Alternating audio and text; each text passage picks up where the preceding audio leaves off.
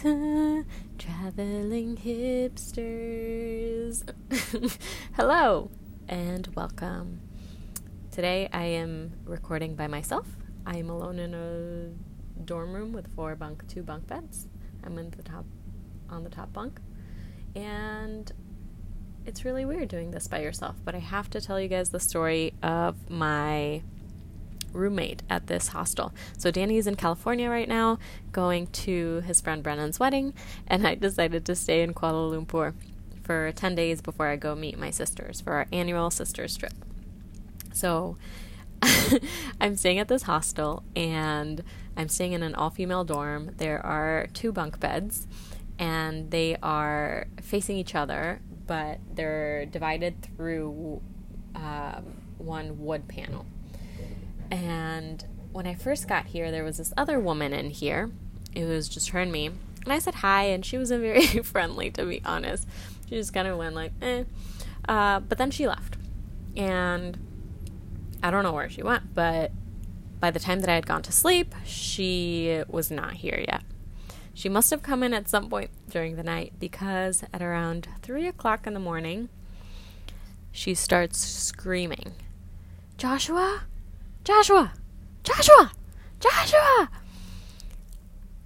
And it scared the living crap out of me. Not only that, she's screaming Joshua. then she sits up on her bed and starts banging on the wood of of the bed, on the wood panels. Bam, bam, bam, bam! Joshua! Joshua! And I thought I was gonna die because I thought she was having a night terror. I thought she was gonna think that I was Joshua when she knew that I was in here, she was probably going to kill me. Um, so many thoughts were running through my head. I didn't know what to do. I didn't know if I should wake her up. I didn't know if I should bang on the other side of the wood panel. But, anyways, after a few minutes of thinking about it and also freaking out, I decided to say, Hello? and then there was complete silence for like I don't know. It felt like a really long time. It probably wasn't that long, maybe a few seconds, maybe 15 seconds. Nothing. And then she goes, Oh, I'm sorry. I'm sorry. I'm so sorry. I'm so sorry. And I, so I asked her, Are you okay? She goes, Yeah, yeah, I'm sorry. I'm sorry.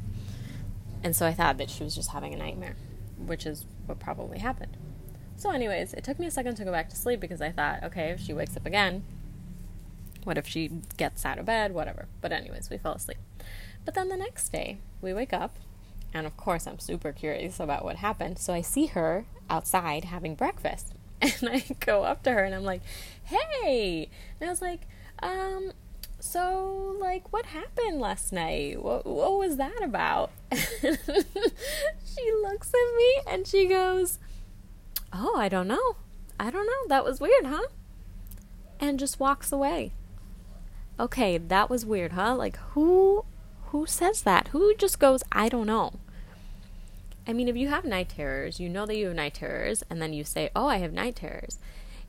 And if you don't have night terrors and this was your first night terror, then you're also like, Oh my god, I know, like what happened? That was so weird. That's never happened before. But she was just like, Oh, I don't know and just walked away. So of course I was not I was curious to see when she was leaving. So later on, I go, "Oh, so like when do you leave?" She goes, "Oh, it's I'm having so much fun here, but I have to leave today." She's from New Zealand.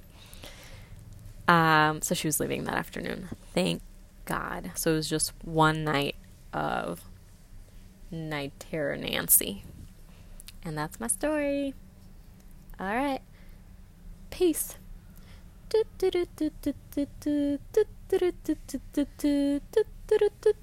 Traveling hipsters.